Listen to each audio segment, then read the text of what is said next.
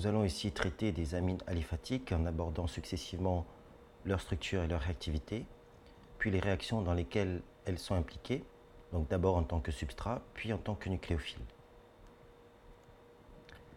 Concernant la structure, eh bien, dans les amines aliphatiques, vous avez un carbone hybridé sp3 ici, un atome d'azote hybridé sp3 ici, vous avez une liaison polaire sigma carbone-azote, mais aussi deux liaisons sigma azote-hydrogène. La géométrie autour de cet atome de carbone est tétraédrique, puisque c'est un atome de carbone hybridé sp3.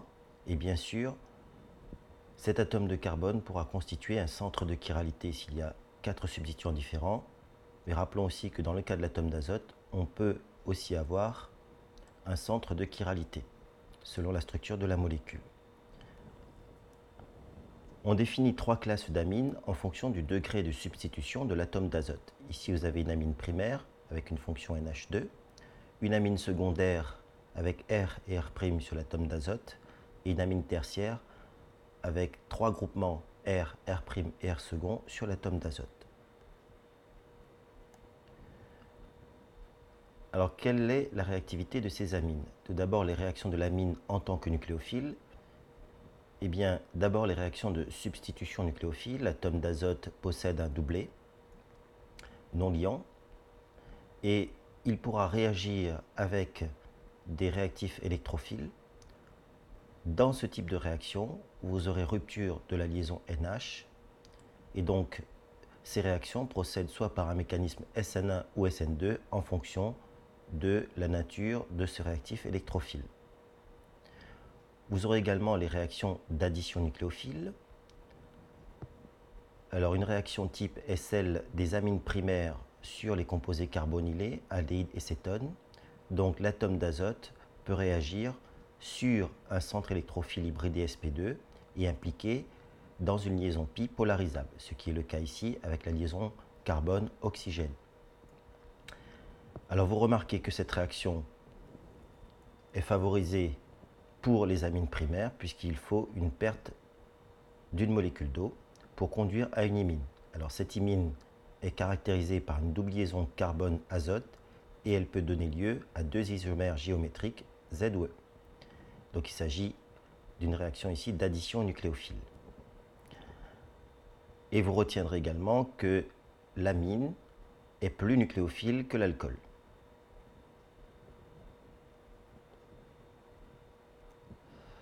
Voyons maintenant les réactions de l'amine en tant que substrat.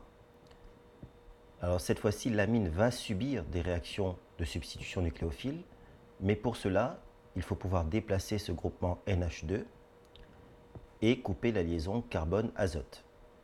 Eh bien, cette réaction, ce type de réaction se fait en deux étapes. Généralement, il faut une protonation préalable du NH2 ou sa dérivatisation pour le transformer en un bon groupement partant et permettre ainsi l'attaque du nucléophile pour former une nouvelle liaison sigma carbone nucléophile. Ces réactions procèdent selon un mécanisme SN1 ou SN2 selon la nature du substrat qui est ici l'amine. Nous avons ensuite les réactions d'élimination. Donc dans les réactions d'élimination, donc il s'agit d'une bêta-élimination. Vous avez ici l'atome d'azote qui exerce un effet attracteur sur les liaisons et donc qui rend ce proton H-bêta relativement labile, eh bien on pourra, comme pour les dérivés halogénés et comme pour les alcools, faire une réaction de bêta-élimination. Mais cela suppose là aussi qu'il faut euh, dérivatiser l'atome d'azote pour le transformer en un beau groupement partant. Alors nous verrons plus loin que ce mécanisme procède cette réaction procède selon un mécanisme E2 Dans ces réactions, où l'amine intervient en tant que substrat, vous avez une rupture de la liaison carbone-azote. Alors voyons tout cela en détail. Tout d'abord, les réactions de l'amine en tant que nucléophile. Alors réaction de substitution sur les dérivés halogénés, l'atome d'azote est nucléophile pour les amines. Ensuite, ici, vous avez un centre électrophile sur les dérivés halogénés. Eh bien, théoriquement, on ne devrait obtenir que l'amine secondaire mais en fait, on obtient un mélange d'amines secondaires, d'amines tertiaires et de sels d'ammonium quaternaire. c'est une réaction de substitution nucléophile sur les dérivés halogénés. Donc ça peut être une SN1 ou une SN2. Et en fait, la réaction n'est pas contrôlable.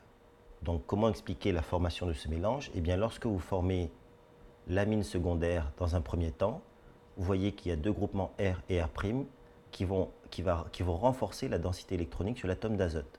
Eh bien, cette amine secondaire qui est formée pourra lui-même réagir sur le dérivé halogéné qui est encore dans le milieu pour conduire l'amine tertiaire. Et de la même manière, l'amine tertiaire va réagir sur le dérivé halogéné qui reste dans le milieu pour conduire au sel d'ammonium quaternaire. Alors, toutefois, cette réaction peut être mise à profit, par exemple, dans les réactions de quaternarisation des amines.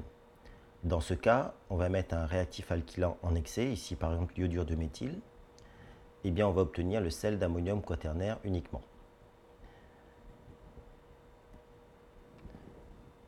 Voyons maintenant les réactions de substitution sur les dérivés d'acide. Donc ici nous allons aborder le cas de l'anhydride d'acide et du chlorure d'acide. Eh bien, selon la nature de l'amine que vous faites réagir, vous obtiendrez soit une amide un amide primaire, soit un amide primaire monosubstitué, soit un amide primaire disubstitué. Donc je vous rappelle que l'amide primaire ne présente qu'un seul groupement CO sur l'atome d'azote et qu'on regarde la substitution ici sur l'atome d'azote. Donc vous voyez que cette réaction se produit en milieu basique. On utilise généralement du carbonate de sodium ou de la pyridine. Et en fait, vous avez une réaction de substitution sur le dérivé d'acide, mais cette réaction de substitution provient d'abord d'une addition, puis d'une élimination. Alors, c'est ce que vous pourrez voir dans le mécanisme que vous compléterez. Alors, une réaction apparentée, c'est la réaction de sulfonation et son application qu'on appelle le test de Hinsberg. Eh bien, on fait réagir les amines avec le chlorure de benzène sulfonyle, dont la formule est donnée ici dans la pyridine, et en fonction de la classe de l'amine, on obtiendra soit un sulfonamide qui est soluble en milieu alcalin, soit un sulfonamide qui précipite en milieu alcalin, ou la réaction ne donne rien. Et donc ce test permet de déterminer la classe de l'amine de départ. Réaction d'addition sur les aldéhydes et les cétones. Donc ici nous avons le groupement carbonyle des aldéhydes et des cétones, une amine primaire avec un résidu A qui peut être euh, très variable. Donc on utilise pour cela un milieu légèrement acide qui permet en fait d'activer ce carbone électrophile, comme vous le voyez dans le mécanisme. Et on obtient la formation d'une double liaison carbone-azote avec perte d'une molécule d'eau. C'est une réaction d'addition nucléophile. Donc ici, nous avons des réactions apparentées, leurs applications. Donc à partir d'un composé carbonylé, si vous faites réagir une amine primaire, vous obtenez une imine avec une amine primaire aromatique, c'est-à-dire l'atome d'azote est lié à un carbone hybridé sp2 d'un cycle aromatique. Vous obtenez ce qu'on appelle une arylimine ou base de chiffre. Avec l'hydroxylamine, vous obtenez l'oxyme. Vous remarquez ici que c'est l'azote qui réagit préférentiellement sur le carbone et non pas l'oxygène, puisque l'azote est plus nucléophile que l'oxygène. Ensuite, vous avez l'hydrazine qui conduit à l'hydrazone. Et enfin, vous avez la phénylhydrazine, un réactif particulier qui est, qui est utilisé pour former une phénylhydrazone. Voyons maintenant les réactions de l'amine en tant que substrat. Tout d'abord, la réaction de substitution par diazotation. Alors, vous voyez qu'ici, on part d'une amine primaire et que l'action de NaNO2 dans HCl aqueux à 0 degré C permet de remplacer ce groupement NH2 par un groupement OH. On obtient soit un alcool primaire, secondaire ou tertiaire. Alors c'est une réaction de substitution nucléophile. Alors si on s'intéresse au mécanisme, en fait, NaNO2 va produire en milieu acide ce cation qu'on appelle l'ion nitrosonium. Donc cet ion nitrosonium est capable de réagir avec l'amine nucléophile pour former cette espèce intermédiaire et pour donner ensuite, par tautomérie, ce composé ici. Alors, la réaction se poursuit jusqu'à la formation de ce qu'on appelle un ion alkyl diazonium, qui est en général instable en série aliphatique. et donc vous avez la formation d'un carbocation. Et en milieu aqueux, l'eau va attaquer ce carbocation pour former l'alcool. Là aussi, il ne faut pas oublier que lorsqu'il y a un carbocation qui se forme, il peut y avoir des réarrangements possibles. Et en présence d'ion Cl-, vous pouvez aussi avoir réaction de ce carbocation avec Cl- pour donner un sous-produit RCl. Alors cette réaction est appliquée pour transformer les amines en alcool, mais aussi pour déterminer la classe de l'amine. Puisqu'avec une amine primaire, vous obtenez l'alcool. Avec une amine secondaire, vous obtenez une nitrosamine qui est relativement stable, alors que dans le cas d'une amine primaire, la nitrosamine est instable. Et dans le cas d'une amine tertiaire, vous obtenez un dérivé instable.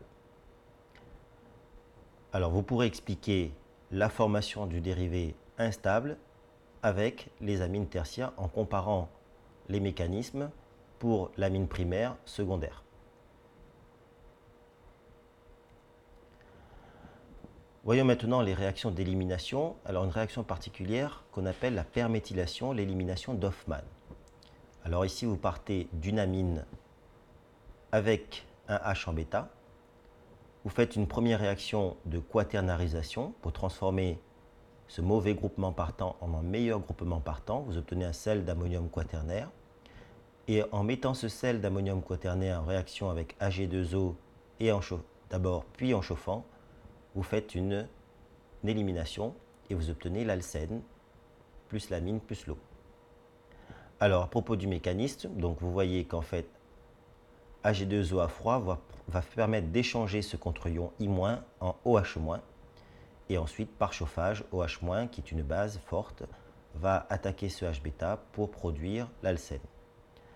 Alors ici, on a une régiosélectivité particulière on forme l'alcène le moins substitué s'il y a plusieurs possibilités. C'est ce qu'on appelle la régiosélectivité d'Hoffmann.